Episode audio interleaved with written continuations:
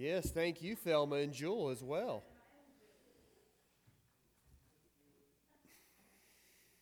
Well, if you have your Bible, open it up to John chapter 17.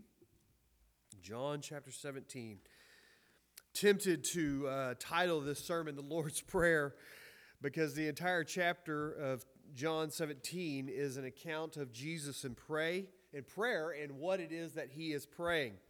But I don't want to mess with mess with tradition and the title of uh, you know uh, Matthew chapter six, where Jesus says, "When you pray, this is how you pray," and then he starts into what we know as the Lord's prayer. So I don't want to confuse anybody. But uh, I do want to. I don't want to make the mistake of skipping over this uh, because you know there's nothing teachable here. That's totally off the rocker. Uh, this is so teachable and so applicable to our life. If nothing else, uh, I want to give you five points this evening of how you can pray like Jesus prayed in his what we call the high priestly prayer here in John chapter 17. Now, most of our Bibles break this prayer into three sections. It'll say, section one, Jesus prays for himself. Uh, section two is Jesus praying for his disciples. In section three, Jesus prays for all believers, and the idea is that it's those that will believe on account of the testimony of his disciples, those 11 disciples that would remain, uh, of course, uh, not including uh, that, that 12th guy they would elect withdrawing straws in the book of Acts. But anyway, and that's certainly right. I'm not going to disagree with that at all. I'm not trying to take away from that, but I just want to break it down into some specific areas that Jesus is praying for and you might read through this and say, oh, no, there's more than five, or no, there's only two. But uh, this is how I see it as I was reading through it and studying it. And for the sake of the time, I want to encourage you to write these down. Of course, I don't have a PowerPoint uh, for this sermon, but write these down and go back in your own time and make application of these five areas of prayer that Jesus emphasizes in the book of or in the chapter of uh, John chapter 17. Well, let's read through this, starting in verse 1, John chapter 17. Jesus spoke these words, lifted up his eyes to heaven, and said, Father, the hour has come. Glorify your Son, that your Son also may glorify you. As you have given him authority over all flesh, that he should give eternal life to as many as you have given him. And this is eternal life, that they may know you the only true God, and Jesus Christ, whom you have sent. I have glorified you on the earth. I have finished the work which you have given me to do. And now, O Father, glorify me together with yourself with the glory which I had with you before the world was. Verse 6 I have manifested your name to the men whom you have given me out of the world. They were yours, you gave them to me, and they have kept your word. Now they have known that all things which you have given me are from you. For I have given to them the words which you have given me, and they have received them, and have known surely that I came forth from you, and they have believed that you sent me. I pray for them. I do not pray for the world, but for those whom you have given me, for they are yours, and all mine are yours, and yours are mine, and I am glorified in them. Now I am no longer in the world but these are in the world, and I come to you, Holy Father. Keep through your name those whom you have given me, that they may be one as we are one. While I was with them in the world, I kept them in your name. Those whom you gave me, I have kept. And none of them is lost except the son of perdition, that the scripture might be fulfilled. But now I come to you, and these things I speak in the world, that they may have my joy fulfilled in themselves. I have given them your word, and the world has hated them because they are not of the world, just as I am not of the world. I do not pray that you should take them out of the world, but that you should keep them from the evil one. They are not of the world, just as I am not of the world. Sanctify them by your truth. Your word is truth. Verse 18. As you sent me into the world, I also have sent them into the world. And for their sakes I sanctify myself, that they also may be sanctified by the truth. I do not pray for these alone, but also for those who will believe in me through their word, that they all may be one, as you, Father, are in me, and I in you, that they also may be one in us, that the world may believe that you sent me. And the glory which you gave me I have given them, that they may be one just as we are one. I and them, and you and me, that they may be made perfect in one, and that the world may know that you have sent me and have loved them as you have loved me. Father, I desire that they also, whom you, ha- you gave me, may be with me where I am, that they may behold my glory which you have given me. For you loved me before the foundation of the world. O righteous Father, the world has not known you, but I have known you, and these have known that you sent me. Verse 26 And I have declared to them your name, and will declare it, that the love with which you loved me may be in them, and I in them. Like I said, I want to give you uh, five uh, of Jesus' prayer requests that he prays in this prayer in John chapter 17. The first one is this He is praying that the Father would be glorified. His prayer is that God would be glorified through him and through those and through others, uh, those that he has uh, taken out of the world, those that he has saved, those that he is leading, and, and those future uh, disciples, that they would all bring uh, glory to God. And really, I find this to be an overarching theme throughout the prayer. Jesus wants the Father to be glorified and wants to bring glory to the Father. Right off the bat, verse 1, Jesus prays that God would glorify him, that he might glorify God. And in the last verse, verse 26, I have declared to them your name. And that's what glorifying and bringing glory to God is all about declaring the name of the Lord. Uh, and, and, and in that prayer, you know, you might say, well, he's Jesus is God. It's okay for him to ask God to glorify him. But understand what we're what we want to pray is, is in similar ways like this Lord, uh, use me in such a way that I would bring glory to you. You may not feel comfortable saying, God, I want you to glorify me so that I can glorify you. I can understand that. That's generally glorify as a term that we save for God. But understand the heart of this is really Use me in such a way, Father, that I would bring glory to you, you, to you in, every, in every way. Now, I know it's a joke every time I say something like, uh, this is my favorite verse or this is my favorite hymn, but I really think my favorite verse is 1 Corinthians chapter 10, verse 31. Whether you eat or drink or whatever you do, do all for the glory of God. The Westminster Catechism states that the chief end of man is to glorify the Lord. Now, there isn't a scripture you will find that says the chief end of man is to glorify the Lord. Uh, but I feel like that's a very scriptural thing to say that we are to bring glory to the Lord.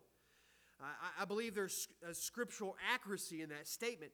Jesus said the most important commandment was to love the Lord with our whole self our mind, our body, our, our, our, our spirit, our soul. I, I see these two ideas, loving God and glorifying God, correlating together because to glorify something means that we acknowledge His greatness, we acknowledge His splendor, we acknowledge His worth. We do this through our worship. We do this through our lives. We do this through everything that we do. We acknowledge His greatness. That is what it means to glorify God and glorifying and loving God for these same reasons correlate. I believe that this major theme uh, of glory uh, correlates with the idea of loving God with all of our lives. Verse 24, he says, uh, he prays this that we behold, that we, that is actually us, the future believers, that we behold his glory, which the Father gave to Jesus because you, he's saying to the Father, because you loved me, he's talking about himself, because you loved me, Jesus, before the foundation of the world. So, in other words, this prayer his, here is that we would understand, behold, we would grasp the glory which is God's. And in that, we would be able to grasp the great love between God the Father and God the Son. And then verse 26, he says, And I've declared to them your name and will declare it, that the love with which you love me may be in them and I in them. you see, this chief end of glorifying God and bring glory to God is necessary because in that, his love that is between the two of them will then be in us, and our love will then be for him. Jesus wants the Father to be glorified in us and through us and in Him and through Him because in bringing glory to God, we are automatically put in contact with His great love. In fact, if there's anything we glorify the Lord that we make much of, it is His great and wonderful, steadfast, never ending love. How great is the love of the Father? How great is it? It's incomprehensible, isn't it? It's in, it, it is inexpressible how great his love is. It is inexplicable. It is immeasurable. It is never ending. And we, we can taste the glory of God when we taste his love for us and for all of humanity. And yet we will never truly comprehend just how great the love of God is. The hymn writer says in one, one of my favorite hymns, could we with ink the ocean fill, and were the skies of parchment made, were every stalk on earth a quill, and every man a scribe by trade, to write the love of God above would drain the ocean dry, nor could the scroll contain the whole, though stretched from sky to sky. The love of God is, it's, it's, it, it, you cannot express it. You would fill up the entire sky and then some trying to explain how great the love of God is. And this is a direct correlation of what we give Him glory for. And so, a major prayer request here is that we would glorify the Lord. And if there's anything you can glorify the Lord about, it is His great love here for, that He has for each and every one of you. If any of you doubt how much God loves you, we need to have a talk after this service because no one should leave this place doubting the great love that God has for you. If nothing else, it was seen on that cross. If nothing else, it was seen in sending his son to this earth. If nothing else, it was seen in the raising of his son to new life so that we all could have that same life, the love of God. The second thing that Jesus prays is for unity within the body of Christ. Another major theme is oneness. And Jesus' prayer for their unity could also be linked to the prayer for God to be glorified because it is in our unity, believers' unity, that God is glorified. Because what generally draws the most attention to the church is what? When we have a fight, right? I mean, nothing gets people interested in what's going on in the local church like a fight. Oh, they've been fighting over the carpet. They've been fighting over tinfoil. They've been fighting over the wall, uh, the paint on the wall. They've been fighting about this and fighting about that. People like a good fight, and there's, there's nothing that draws the attention to the church like a good fight. In verse 20 through 23, you see the most pointed request for our unity. In verse 21, he says, uh, That they may be one as you, Father, are in me, implying one in me and I in you, that they also may be one in us. Our unity is not just a unity amongst us, you know, that, hey, I feel one, oneness with Travis, and that's, you know, we have warm fuzzies, but that our oneness is actually based in the Lord, that we would have that kind of unity. The unity of the Trinity, the Father, the Son, and the Holy Spirit, is a major theme of the Bible, and that same unity is to be longed for by those who call themselves followers of Jesus Christ. We reflect the unity of God, the Father, Son, and Holy Spirit in our unity within the body of Christ. You know, when a family has a lot of t- inner turmoil, it's often known by everyone outside of that family. And it's because this turmoil bleeds out through a multitude, multitude of sources. Primarily by the people of the family, although every once in a while you'll see the turmoil in the family in the police report in the Tyler County Booster, right? but when a family is closely unified, it isn't so much talked about as it is displayed. It is displayed in the attitude and actions of the family with one another. It is displayed in the overall joy of the family. And we, standing on the outside looking in on that family, will often talk about the love and unity of that family. Our unity is so important within the family of God that, in regards to what is displayed to the world who are on the outside looking in, not that they are peeking in through the windows to see what is going on, but they are looking in wondering what is going on with them. They have such a unity, they have such a oneness. They're, it's, it's, it's like they're finishing each other's Bible verses, right? The world is watching us those of us that call ourselves followers of Jesus Christ, they are waiting to see us mess up. They are see, waiting to see us get into a fight. You know, connected to this morning's message, the world hates and despises the name of Jesus. The world hates and despises the true followers of Jesus. In fact, Jesus even states that. We're going to get that into a second. But if there is oneness within his followers, according to verse 21, what does he say? The world will believe that God sent Jesus Christ. And, thank you, son, and the Father loves us as he loves Jesus. Get that. If the world sees the oneness that we display within our community, within our relationship, they will believe one, that Jesus was sent by God the Father, and two, that we are loved just as the Father loves Jesus.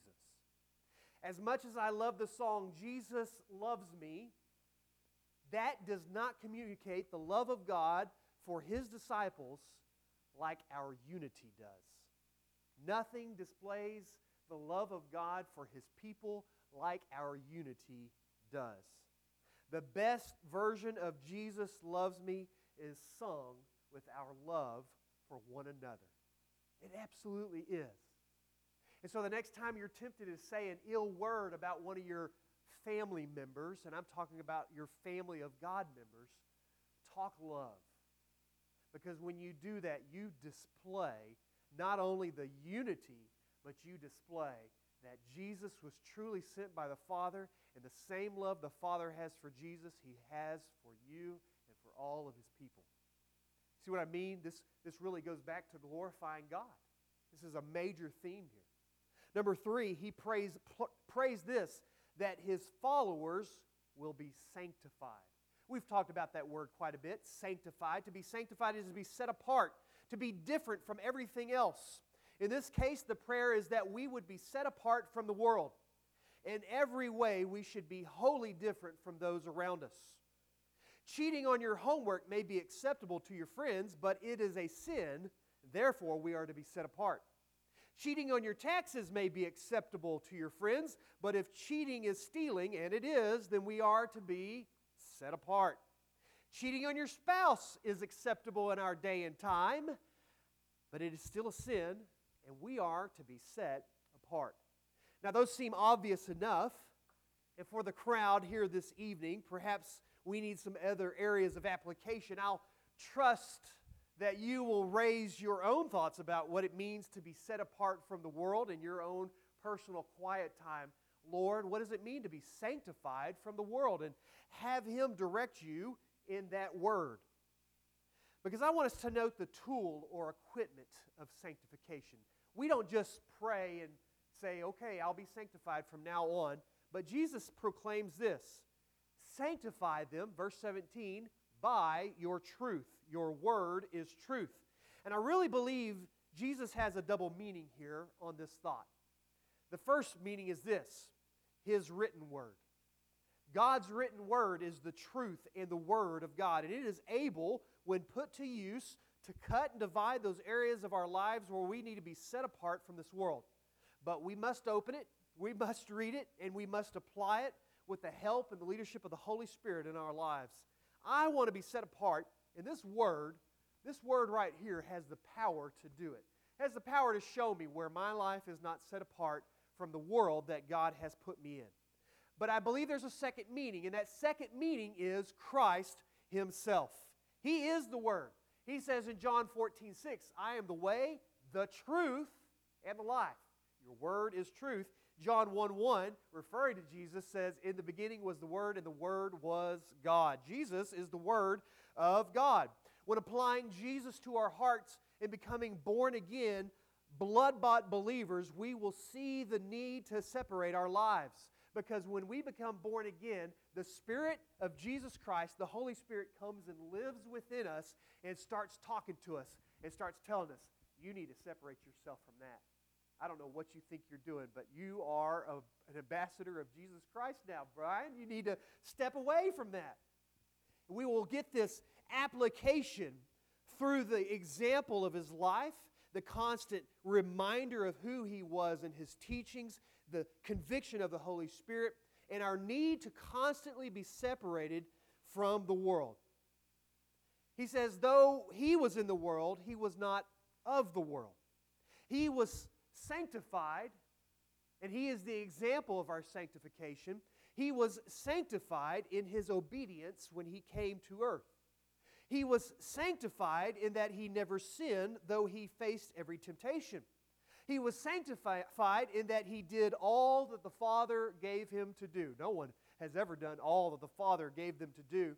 And he was sanctified in that he obeyed even unto death on the cross. And so, in submitting ourselves to his lordship, we have his sanctifying work of the cross applied to our lives. We cannot be sanctified, apart from the work of the cross. This is why he says in verse 19, And for their sakes I sanctify myself. You see, he knows what's coming up. That's why he starts this prayer off with, The hour has come. What's the hour that's coming? His arrest, the trial, the crucifixion, and then his resurrection. He knows what's coming. He knows what is coming, and he knows that uh, uh, uh, setting himself to do that, setting himself to be obedient, is in, is in fact sanctifying him from the world. Because the world would say, uh uh-uh, I'm not doing that. That's too costly. But Jesus says, I will do the bidding of the Father. And that sanctifies him. And when we apply the, the, love, the blood of Jesus to our lives, when we apply His sanctifying work on the cross to our lives, then we indeed are sanctified like He is sanctified. And this is why He says that. It's for our sakes that He sanctifies Himself. Number five, finally, for perseverance in the faith. He prays for perseverance in the faith. Now, Jesus does not use these exact words, but he prays this in verse 11 Keep through your name those whom you have given me. Keep through your name those whom you have given me. And this is not the only example. I, again, I want to encourage you to go back through this chapter and, and hopefully you'll write down these five. I'll give them to you again in just a second. But to, to go back and see this, this prayer request worked out in Jesus' prayer for perseverance in the faith. But why would Jesus pray this about a persevering faith? Well, number one, because he is leaving. The hour is coming. He knows that he's going to be leaving these 11 disciples and not be in their presence anymore. They do not know this, but Jesus does, and we do because we live on this side of the cross. But Jesus will not be with them to offer them teaching and protection any longer. And in that same verse 11, Jesus begins, he says, I am no longer in the world, but these, he's talking about his disciples, they are in the world. And I come to you, Holy Father, keep them through your name, those whom you've given me, that they may be one as we are. He is praying for their protection and their unity in light of the fact that he is about to leave them and no longer physically be in their presence. Does he send the Holy Spirit?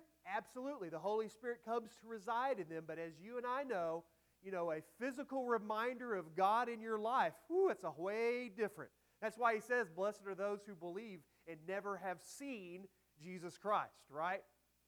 Well, he knows they're going to be uh, dealing with his absence. There's another reason, though. And that other reason is he knows that persecution is coming. Why does he pray for their perseverance of faith? Because he knows that persecution is coming. Now, it doesn't say this necessarily, but the alluding there is there. And it's obvious when you read uh, verses like uh, verse 14 I have given them your word, and the world has hated them because they are not of the world. And then also in verse 16, when he says, They are not of the world, just as I am not of the world. Perhaps we'll remember some of the teachings of Jesus when he said, Don't be surprised when they hate you because they hated me first. He knows that the persecution is coming. And this prayer for the perseverance of our faith is really a prayer of protection for ourselves and for our testimony and for us to not lose faith. Not that we would lose our salvation, that's not what this is, not that we would fall away from grace, but it is a very real anticipation that we will face trials, that we will face tribulations, and they will threaten to steal our joy, steal our peace, and cause us to perhaps even doubt Jesus Christ and all that he taught. We perhaps would even doubt the confidence of our salvation. We had just read one chapter ago, the very last verse of chapter 16, and he said this to them In the world you will have tribulation, but be of good cheer. I have overcome the world. He was getting them ready in his teachings, and now he is praying for this same kind of pers- uh, perseverance in the face of persecution. After all, according to Scripture, the greatest proof of our salvation is that our faith would persevere. That we would not lose that hope and heart and faith in the God of the universe. He wants them to persevere. Well, now what? What do we do with this? Well, again, my prayer is that you wrote these five prayer requests of Jesus down. That you will go home and that you will consider them and consider praying for these requests on a regular basis. Let me just give them to you one more time. Number one, that we would glorify the Lord, that the Lord would be glorified in us. Number two, for unity within the body of Christ. Unity in the body of Christ. Number three, that his followers will be sanctified.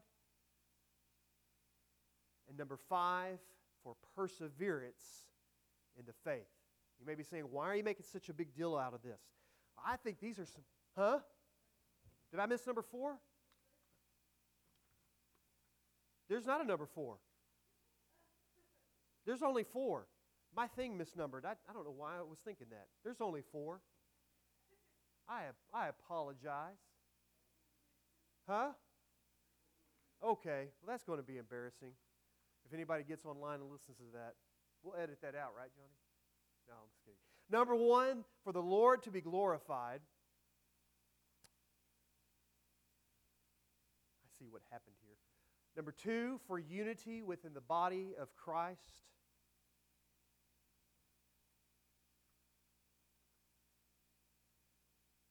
Number three, that his followers will be sanctified. And number four, for perseverance in the faith. I kept thinking, that doesn't sound right. All right. And again, I just pray that you would, you would take those home and, and, and, just integrate them into your prayer lives. Pray them for yourselves, but I also would encourage you to pray them for others. Not in a judgmental way. Lord, I pray that they would start glorifying you, but in an in a inspirational type way. Lord, I, I just want them to start living their lives for you. And think about your kids or your grandkids you know, there's, there's four there, and uh, you could split those up through the, through the week, you know, one every other day of the week or something like that. Pray one of these four prayer requests. Um, you know, sometimes people are at a loss how to pray for their kids or their grandkids or great grandkids specifically. You know, uh, what a great way to pray for them that they would glorify the Lord, that they would be sanctified by His truth, that they would experience uh, His love and unity. And uh, so just that's, that's my hope and that's my prayer. Let's go to the Lord in prayer. Father, we thank you for this word. We thank you uh, for the fact that we can approach you at any time and, uh, and go to you in prayer. And Lord, this is not, uh, this is not a, a, legalistic thing. We have to pray these things. Uh, but I just, boy, I really feel how important if you're praying for these four issues, that we be praying for these four issues as well.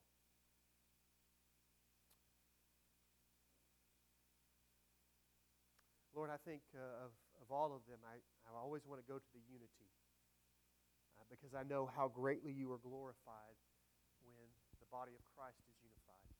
I just want to pray, Lord, that you would, you would help us um, understand and find uh, a oneness on our mutual bond of, of, of, of uh, being given this great gift of mercy through your Son, Jesus Christ. Lord, that we've had your mercy obtain, uh, uh, applied to our lives. And Lord, that we can then go out and share that, that good news. And remember that we have that common bond with one another. Give us safe travel as we go home this evening. In your name I pray, Lord. Amen.